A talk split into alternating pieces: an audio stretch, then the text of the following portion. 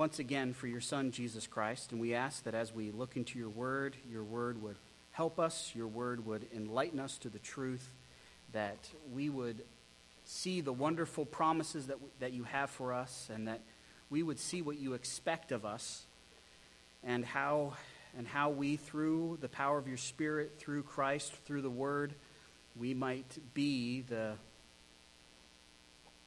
we might be uh, exactly who you want us to be, like your Son, Jesus Christ. We thank you and love you for everything you've blessed us with. In your Son's name, amen.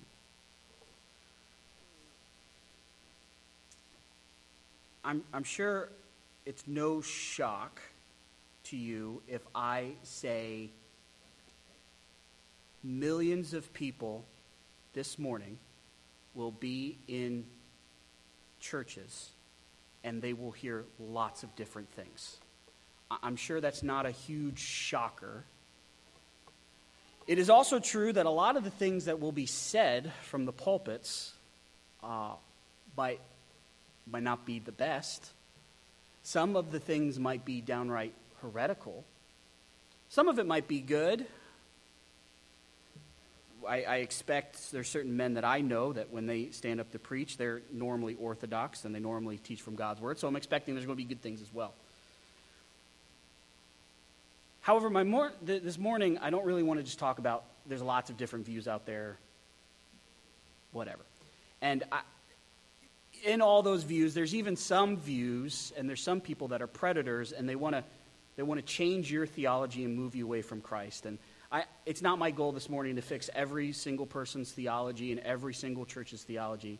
Rather, my, my goal this morning is to show you what God's Word says about true spirituality, how we relate to God through His Word, in hopes that you see this and you go, yeah, this is exactly what we need to be. We need to be what the Bible teaches us to be. And then, secondarily, you would then say, yeah, that other stuff, well, that, that's phony baloney, right? I, I don't need that. I have the Word. Now, in talking about spiritual life, and there's lots of different views on spiritual life, I will say this that the most important thing in your spiritual life is having a strong heart. Not physically, but spiritually. A, a strong inner man is a really important thing. That immaterial part of you being strong and, nurt and, and, and fed from Christ, fed from His Word, that is beholding of his attributes, beholding of his ways, and holding of his word. That is the essence, and that, that kind of that kind of moves us forward as humans towards Christ. Obviously, there's also the Holy Spirit who empowers us, but a strong heart is really important. And this morning in Proverbs 15, we're going to take a, a quick snapshot of, of a heart and, and some of those things that need to be in the heart of the wise I don't know how far we'll get, but um, my intention is to at least go down to verse 14 this morning of Proverbs 15. but as we're going through this and we're talking about the, the heart of the wise, my goal this morning is to show you three things. First, in verse 12, that the heart of the wise is teachable. Uh, a strong heart is a heart that is teachable, uh, that, that, you're willing to learn. But, but not just teachable in any area, we'll get into this, but teachable to God's Word. Uh, essentially, a, a strong, vibrant spiritual life says, I am not taught unless I am taught by God, by His Word. The second thing is in verse 13 that a wise heart is a joyful heart. Lord willing, we'll get to verse 14 where, it's, where we'll see that the heart of the wise is discerning. Next week, we'll deal with contentment, we'll deal with self control, and we'll deal with fidelity, which are the next verses. But this morning, this is what we're going to deal with these three things, these three uh, descriptors of a wise heart. So let's go to verse 12. And in verse 12, we're going to see that a wise heart is a teachable heart. Notice what is said here my notes will cooperate. It says, A scoffer does not love one who reproves him, he will not go to the wise. Now, here we see the word scoffer. We've discussed the word scoffer already in this study. And remember, there's three main bad characters in the book of Proverbs. You have the one who's the naive one, the open minded. Uh, they don't know any better, and they are more inclined to listen to anything else other than the Word of God. And so that's the description of the naive person. He's kind of like the lesser of all of the bad guys in the book of Proverbs. You then have the second bad guy, which is the fool. He, he knows better. He chooses the way of folly. Now, he himself might be deceived, but he is, he's in it. He's choosing to walk away from the Lord. This one is the fool. This is the, the one that we see the most of, right? The fool. He walks away from the Lord, doesn't want to listen. The scoffer is the ultimate. The, the scoffer is that hardened fool. The scoffer would be the one that we'd find like in Romans 1, who the Lord has turned over to a debased mind. This is, this is the one who doesn't listen, knows better, and, and makes fun of those, persecutes those who do follow, and even we could even say is one of the ones who in, is the inventor of folly right? So the scoffer is a really bad guy. Notice what a scoffer does this one who rejects outright the, the word of god. He does not love he does not have any affection for one who is willing to reprove him for one who is willing to come up and tell him the truth from god's word to show him from god's word where he's wrong he, he, doesn't, he doesn't love that person. He's not willing to listen to that person. He doesn't care, right? The scoffer does not, does not want to go to that person. He does not want to go to the one who offers wisdom. And we could say by default, he does not go to the one who's the source of wisdom. He, he, does, he doesn't love God, he doesn't love others, he, he's not willing to go there. In fact, that's the next part that says, right? He, he's not willing to go to the wise the word here for go is the idea of, of a journey, somebody who's willing to take a pilgrimage. This guy's not going on any special trip to learn from any wise person on, on the ways of wisdom and on the ways to follow the Lord. Now, we've learned a lot about scoffers so far in the book of Proverbs, and we've learned a lot about these people who reject reproof. In fact, in chapter 1, we've seen in verse 25 and in verse 30 about how these people spurn wisdom. We saw in chapter 5 how they absolutely detest any type of wisdom. We see in chapter 10 they reject reproof, they reject reproof from God's word, and therefore then they go astray. They walk away from the faith, they move away from the faith. We see in chapter 12 that they are absolutely ignorant. In chapter 13, verse 1, they, they're just not even willing to listen. And then remember, a couple weeks ago in verse 10, we, we saw, He who hates reproof will die. This is a theme. This is a theme in the book of Proverbs of listening, that it's important for us to listen, important for us to be teachable, and that a fool and a scoffer is one who's not teachable. Now, I, I, will be quick to point out, and hopefully, as we're going through the book of Proverbs, your mind is already moving this way to say, yeah, this isn't just isn't talking about that guy who's at work, who's not willing to listen to anybody who says, I'm always right. That's not necessarily what's being talked about here. Now, that might apply, like there might, there might be some truth to that. This is referring to someone who theologically rejects the Word of God and is not willing to listen to the Word of God we must remember that every single proverb must be interpreted in light of the fear of the Lord. That concept of the fear of the Lord is important, and it touches every single verse.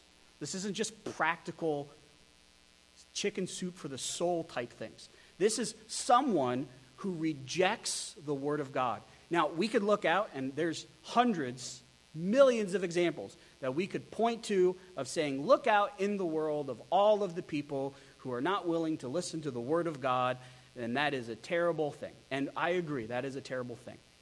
And sometimes we forget that there is even scoffers within our own fellowships of those who claim to be believers. This is something that is true, that has happened, and will happen, and is something that we should expect to happen. For example, in Acts chapter 20, the Apostle Paul, in warning the elders of Ephesus, says, Be careful, because after I leave, people will arise from among you to lead people astray. In fact, when Paul's talking to 1 Timothy, who's pastoring at that same church, by the way, he's, he's in Ephesus. The, he talks to the elders, then he talks to the pastor, Timothy. And notice what he says in 2 Timothy. 2 Timothy chapter 4. Now, he's already discussed earlier in chapter 3 about in, in the end times, terrible things are going to happen because there's going to be rampant false teaching. Paul says, look, that's coming, but you need to continue in the faith. You need to continue in the things that you've learned. And of course, he learned it from his grandmother. Of course, he learned it from Paul. But I think the implication we could say is he learned it from the scriptures, right? The things that he learned, the things that are really true, the things that are important to hold on to, are those things which come from God's word, right? So in 3:14, that's what he says. And in verse 15, he says, And that from childhood you have known the sacred writings that's the thing he's supposed to continue on, right? Those things which are true according to God's word. And notice that it's these writings which are able to give you wisdom, right? So notice that as Timothy was learning the writings, the scriptures, as an early child, that gave him wisdom and he was teachable by the word of God. That, that's the point. You must be taught by the word of God. And this leads to salvation through faith, which is in Christ Jesus. Then he says, All scripture is inspired, comes from the mouth of God, and is profitable for teaching, for reproof, for correction, for training in righteousness, so that the man of God may be adequate, equipped for every good work. So Paul then says to, the, to Timothy, I solemnly charge you in the presence of God and of Jesus Christ, who is the judge, of the living and the dead, by his appearing and his kingdom, preach the word right? It would make sense that if the Word is the thing that we're supposed to continue in, that's the place where he learned all of his things that he needs to continue in, that that would be the thing that he would teach. If this is the thing that trains someone to become adequate and equipped for every good work, then this would be the thing that should be taught. If this is the thing which is profitable for teaching, for reproof and correction, this is the thing that should be taught, right? This is the thing that should be promoted, not the other stuff. In fact, the implication of the text is if you follow the other stuff, you teach the other stuff, you, you share some of these other false expectations, you're leading people astray. Not towards Christ, not towards wisdom, but towards folly. So then in, in 4 1, he says, I solemnly charge you in the presence of God and of Jesus Christ, who's the judge, the living and the dead, by his appearing in his kingdom. So here he's saying, Look, Timothy, I'm not the one that's judging you on whether you're doing a good job or not. Your congregation's not the one that's judging you on whether you're doing a good job or not. Ultimately, it will come down to Jesus Christ. He will be the one that judges you on how you how you conducted yourself and the things that you say. So, so Jesus is the judge here, right? And, and the, the command here is to preach the word, to be ready in season and out of season, literally when people want it and when people don't want it, to reprove, rebuke, exhort with great patience and instruction. The question is, why would Paul have to say this? Why couldn't he just say, preach the word? Be- because he understands, he understands that there are false teachers out there and those who are leading people astray. So notice what he says in verse 3. He says, for the time will come when they will not endure sound doctrine. You see, that's the point. You preach the word, which will counteract all of that false teaching, but you keep on preaching whether they want it or not. You preach the word whether they're seeking it or not. Why? Because a time is coming when they not endure sound teaching. They will not be willing to listen. In, in essence, we could say they are not teachable. You see, you see the difference here? One goes to God's word and is taught by God's word, continue in that. The other is not willing to be taught by God's word, and, and so they will not endure it. They won't even listen to it. So, what will they do? Well, wanting to have their ears tickled, tickled's an interesting phrase here, maybe, maybe better uh, scratching. Uh, I, I, don't know about you, but if, if you ever had your back itch? What are you willing to do to get rid of that? I have seen people do all sorts of crazy things, rub themselves on so, all sorts of surfaces. That's the idea here. So think about that. Just think about the time, last time you had an itch, and what you did. These people have an itch, but their itch is not for the Word of God. Their itch is, I can't stand the Word of God. So what will they do? How, will, they, how will they scratch their ears? Simple. They will accumulate for themselves teachers in accordance to their own desires. And the word here, accumulate, is, is even deeper than just, I just have a list of people. It's literally they pile on top of themselves. The image is clear. Someone's preaching sound doctrine, they don't want to hear it, so they just pour people on top of themselves to drown out the noise of sound doctrine. They are unteachable. You go, well, so what? Well, notice what happens next. And they will turn their ears from the truth and turn aside to myths. Th- this is what happens with scoffers. And, and it's important to realize that scoffers are not just content in being scoffers in their own heart and just saying, I just don't believe. The picture we get here is that a scoffer doesn't want anyone to listen. They don't want to hear it, and they don't want others like them to hear it. They want to silence the truth. They're not teachable. So Paul tells Timothy in verse 5 But you be sober in all things, endure hardship, do the work of an evangelist, fulfill your ministry. The heart of the wise person is one that is teachable. That's the point here. Fidelity to the Lord means that I must be teachable, and that my heart in his hands must be like clay. He must shape me and mold me into the image of Christ. That's what the Word does, that's what the Spirit does. If I'm not willing to listen to the book, then I'm a scoffer. And normally, what ends up happening is if I'm a scoffer, then I'm just going to take whoever's saying whatever I want them to say and putting them on my team and just listening like this huge echo chamber and just listening to people who already agree with me right? That's what happens.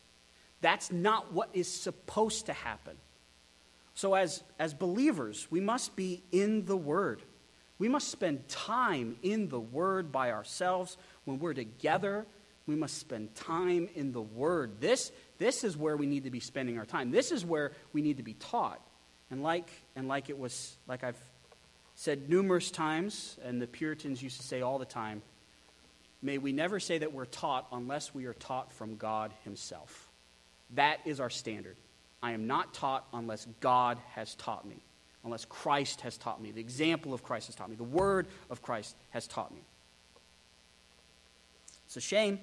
It's a shame. You look at a lot of you look at a lot of people who are going to be going to different fellowships this morning, and they do not want the word of God and they are willing to accumulate for themselves teachers who say exactly what they wanted to hear. That's not wisdom, and that's not what God wants. So, I, I, guess one of the things that we could say, just for a discernment thing, is how do I know if somebody's trying to pull me away? I guess the point is do they, always, do they point back to the scriptures? Is there, is, there, is, there real, is there real scriptural truth in the things they're saying? Are they pointing you back to the book saying, don't take my word for it. Go and look for yourself. See what it says for, your, for yourself. That, that's, that's how you know the type of people you need to be listening to, those who point you back to the word. Now, more could be said, but let's go back to Proverbs 15 and notice what is said in the next verse, in verse 13. It says, A joyful heart makes a cheerful face, but when the heart is sad, the spirit is broken. So, once again, some people, when they read this, they just go, oh, you see, what you are on the inside happens to be what you are on the outside. If you're happy on the inside, then your face will truly show it. And there's probably a lot of truth to that, right? Just as a mere observation. That's an obvious observation. In fact, uh, in, in uh, tonight we're going to be studying the book of Nehemiah. Nehemiah, when you heard about the state of Jerusalem His face was sad because his heart was sad, even though he tried to hide it. And the king looked at him and said, Why are you so sad?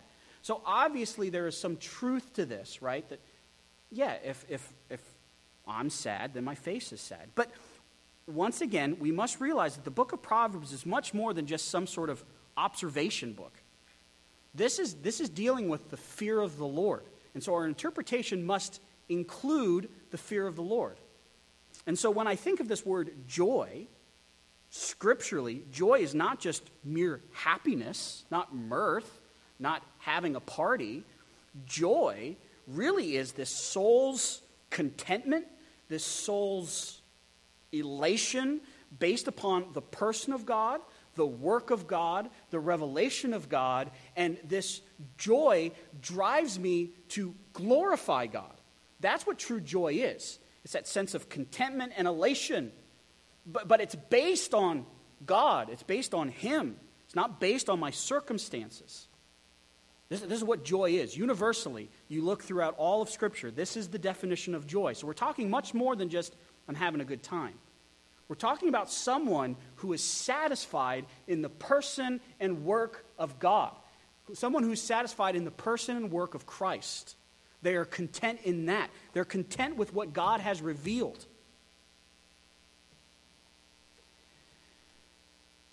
Now, speaking of joy, remember when we were going through the, the gifts of the Spirit, the fruit of the Spirit? Forgive me, the fruit of the Spirit. And we talked about all those different ones. and We talked about joy. Remember, we said that joy, the great example of joy is Jesus Christ. And last week, Caxton went over Hebrews chapter 12. And remember in verse 2 where it talks about Christ having joy set before him, even though he was enduring the cross. So Christ is our great example of someone who has this deep seated elation and contentment based upon God, his revelation, and his work that seeks to honor and glorify God. That Jesus is the great example of joy. We also realize that joy is something that's produced by the Holy Spirit. This is not something that just, I can just say, be joyful. And you go, okay, now I'm going to be joyful. This is something that the Holy Spirit produces as we spend time in His Word, as we spend time uh, confessing our sin, as we spend time saying yes to the promptings of the Spirit, which are come from His Word, when we when we're living a life of obedience, as we're doing those things and we're cultivating our heart, joy is produced. We also should realize, too, that in speaking about joy, my actions, not only is it, a, is it a production of the Holy Spirit, but a lot of my actions come from joy.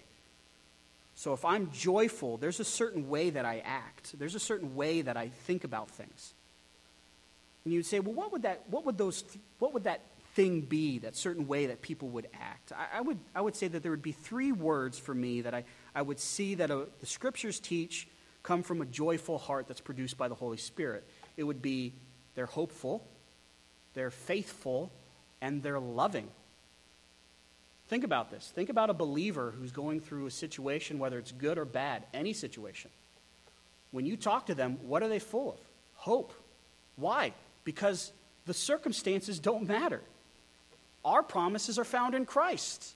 The fulfillment of those promises are based upon Christ Himself, not my circumstance. I have hope for the next minute. I have hope for the next day, based off of what Jesus Christ has done, based off of the promises that God made. There's a sense of ongoing faithfulness. The Lord allows us to go through many tests, and as the book of James teaches us, those tests should not derail a believer, but rather make a believer stronger. Their relationship with the Lord should be stronger after a test than before a test. There's this ongoing faith, the, the strengthening of one's faithfulness, of one's fidelity towards the Lord. So, joy is, is is something that pushes our faith, right? If I have joy, this contentment in the Lord, then I'm continually trusting Him. I go through a tough time. I learn how to trust Him more because I'm content in Him. And I see how content I am in Him. And then love. Uh, joy is, is something that should make us more loving, loving others like Christ loved us. So here we see a joyful heart. And I see the word heart here as referring not to the, the physical organ, right, but referring to who you are in the inside, that part that nobody can see, right? We'll call this the immaterial part of man. The, the heart here, I think, refers to that. Now, sometimes the heart can refer to a specific facet of the immaterial part of man, but here, I think it's probably best understood as referring to that part of me that no one sees. So think about this. Think about how deep seated this is. This is, I have joy way, way down in my heart, right? As the old song says. It, it, it, this is something that is deep. It is something that is not based off of circumstances. This is something that is implanted. And notice that from this, what happens? It shows on the outside. There's a clear, visible expression of one's joy. Now, the, the opposite is true as well, because notice what he says next. But when the heart is sad, and here the sad would be depressed, uh, would be the opposite of joy. And I have to say, if joy refers to that contentment, if joy refers to that elation based upon the person and work of God and his revelation, seeking to glorify him, then this, this sadness here would be the opposite. It would be someone who's seeking to be content in anything other than the Lord, anything other than the work of the Lord, anything other than the word of the Lord, and a desire to do anything other than glorify the Lord. This is that source of that sadness, that sin. This is, this is sadness from sin. This is not just somebody who's sad just because something bad happened. I see this as a sadness that is a, a product of not yielding to the Lord. This is, a, this is a product, this sadness is the opposite of what a believer has in the Holy Spirit. So, a sad heart, notice what it says. Uh, when the heart is sad, then it says the spirit is broken. Now, that's an interesting thing, right? On the one, it says, when, the, when I'm happy on the inside, then my face will truly show it, right? This other one says, when you're broken on the inside, you're broken on the inside. When you're sad on the inside, you're broken on the inside. Meaning that this is a, this is a complete devastation. And when it talks about broken here, it, it talks about like a piece of pottery that's hit with a baseball bat, right? We're not talking about I accidentally dropped something and it, there's like a hairline crack in it. We're talking about something that is decimated. We're speaking of someone who has no hope. That's what we're talking about. When the spirit is broken, there's no hope.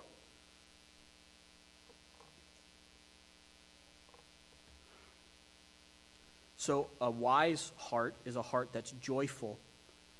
As I said before, there's no, I can't really just tell you to be joyful and you, you all of a sudden are joyful. This is a product of time. This is a product of time in God's Word. This is a product of yielding to the Spirit. This is a product of time studying and knowing God's character and knowing His promises. This is a joy is something that is can be developed, and it is possible, friends, for us to do things that are unwise that stunt the development of joy in our lives. It is possible that I can be joyful but I have a wrong perspective of the nature of God or wrong interpretation from a particular text. And that thing stunts my ability of realizing all that the joy that I could have if I would have the proper perspective and the right interpretation. It's possible for me to have a sin in my life that's not confessed and not repented of, that I keep in the back closet, that no one knows about. And deep down, I'm just not content. Why? Because I'm constantly going back and feeding that sin and not dealing with that sin. And it's possible that my joy can be stunted because of my own actions. But the heart of a wise person says, I want to be joyful. I want to have, I, I, want to be content in what the Lord has given me. I want to be content in the person of Christ. I want to be content in the work of Christ. I, I want that contentment. I, I, I want to get to that place of saying, I don't need anything more and I don't need anything less. I'm peachy right now. I can rest in Christ and rest in Him completely. And from that will flow this faith, hope, and love. This is, this is the heart of this is a joyful heart. This is the, the heart of a wise person. This is what a wise person does. Now, let's go to the next verse in verse 14. Notice what it says. New American Standard says, The mind of the intelligent seeks knowledge, but the mouth of fools feeds on folly. This is a difficult verse for translators because there's a lot of nuance here. And sometimes when the translators were trying to figure out what's the right word to say to give it the right sense, and anyone who's ever translated anything from one language to another, you know that the, the art of translating is making the right sacrifice. You never can give a full, complete translation. And so here's one of those areas where it's kind of a difficult one to translate so, for example, the New American Standard says the mind. It's actually the word for the, for the heart. Okay? So, it really should say the heart of the intelligent. And the word for intelligent really kind of has the idea of someone who is discerning. Now, it makes sense why they use the word mind when coupled with the word for discerning or intelligence, right? It makes sense why they would say the mind. And however, I think that this speaks of the immaterial part of man, speaks of the immaterial part of man that has discernment, right? And discernment is much more than just sheer knowledge of theology. This is a it's, a, it's knowing what is right and what is wrong and the difference between that and what is almost right. It, it also, discernment involves making the right decisions, right? Seeing two paths, knowing which way to, to, to go, being able to plan my steps ahead. So the heart deals with those two things of both knowledge and volition. And so here, when it says the heart of the discerning, we realize that discernment has those two facets. The mind, I know theology, I know what is right, I know God, therefore I can discern between right statements and wrong statements, and I know the right course opposed to the wrong course. And notice that the heart of the discerning, notice their desire is what? seeks knowledge. And the idea of seeking knowledge here is seeking knowledge of God, to know God. That's what discernment leads you to. If you have discernment, you go, the most important thing for me to do right now is to learn and to know God. That's the most important relationship I have. That's the most important thing I have. That's the only place where I can find full satisfaction is the Lord. So I'm going to seek him. A person of discernment realizes that. A person of discernment makes the decision to know the Lord, puts himself in a situation where he can continually know the Lord.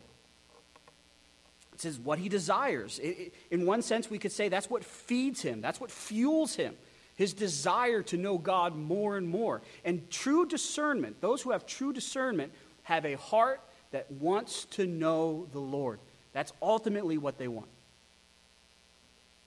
It's unfortunate that there's so many ministries out there today that refer to themselves as discernment ministries, and all they're concerned with is just tearing everything down. Now, there's a lot of bad theology out there that needs to be dismantled. But if our desire is simply just to be right in a theological context, just so that at the end of the day I can say, I won that theological exchange, then I don't think we fully understand discernment. Discernment says, I want to know the Lord. And I realize that bad theology stops people from knowing the Lord. Bad theology and bad interpretations stop them from seeking the Lord. They start to seek other things. And so a person of discernment says, I want to know God above all. And I want you to know God above all. And there are some things that we both need work on to move towards the Lord. There are some obstacles. Now, notice the fool, right? The wise person has discernment and seeks the Lord. But the fool, notice what it says. It says, the mouth of the fool feeds on folly. Once again, the word mouth here is kind of an interesting translation. The Hebrew word here is literally face. Face refers to the entire face, not just the mouth. But it makes sense why they said the word mouth, because it has the word feeds. Although the word feed here is also an interesting one. It can mean feed or it can mean to be a shepherd, or to provide something for someone, which all kind of say kind of same similar meaning, right? Poetically, it's has the idea somebody taking care of something else, of somebody nurturing themselves and and and and, and providing food for them so that they can have energy. That's what a shepherd does to sheep. That's what I do every time I go to the Golden Corral. Uh, just stuff my face, right? But, but you get the point of what Solomon's trying to say. He's saying the fool has an appetite and a constant diet of what? Of folly. He desires folly, and the only thing that he's intaking is folly. And folly is all of that which leads someone away from the Lord. So think of this a, a wise person has discernment that says, I want to go towards the Lord. And, and everything I'm doing is moving towards that, right? That's what, that would be good discernment, seeking a deeper relationship with the Lord. A person of folly is willing to feed on things, willing to listen to people, willing to go to sources that lead them away from the Lord, and that is their constant diet. That's not the heart of a wise person. That's not what the Lord would want for us. The Lord would want us to be discerning. And once again, discernment is not just a switch that we can turn on and off. Discernment is something that takes years to develop. It takes years, time in God's Word, time talking to other believers, time uh, being obedient. Discernment is something that is a skill that's honed over time. It's easy to derail ourselves and in our sense of of, of discernment. It's easy for us to be walking in the flesh and our discernment be all out of whack. So, at the beginning, I said there's a lot of people who say a lot of things about spirituality throughout churches.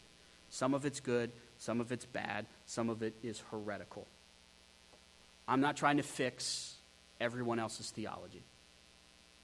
I don't think if we all collectively got together and gave everything we owned and gave 100% effort to correct everyone's theology in the world that we could even make a dent in the false teaching in the world. That's not my concern, and I don't think that's what God's called us to do. What God has called us to do right now in this moment is to examine our own heart. We have seen the bar set. This is what God expects. This is the heart of a wise person. It's our job to do the skills that are necessary to cultivate our heart so that this is what we will look like after time in God's Word, time in prayer, time in fellowship, and time in obedience. As we continue to do those things, we will see this as a result.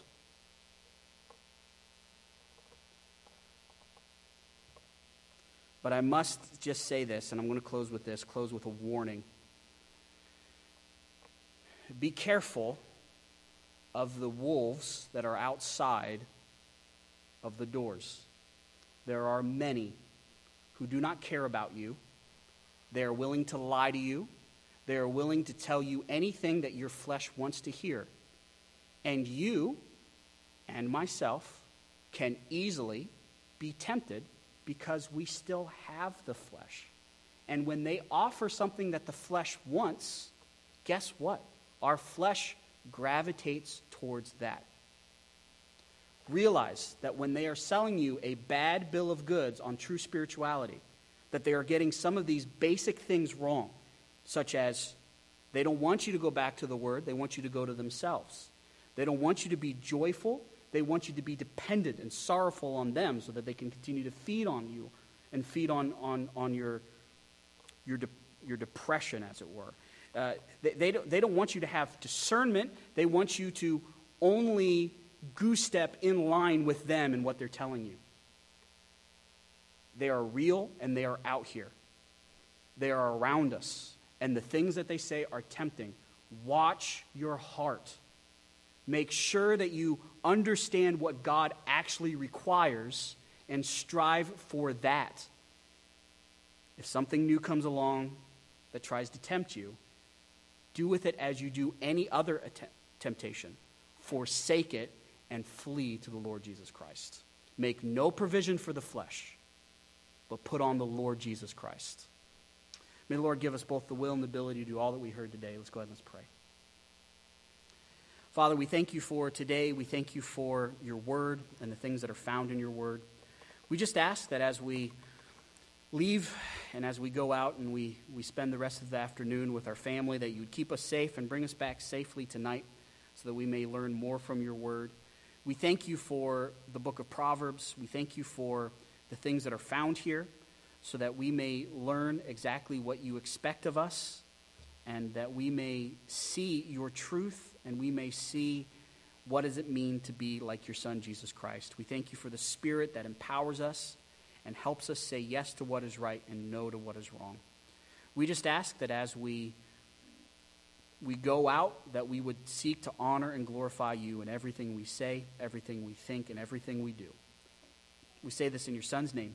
Amen.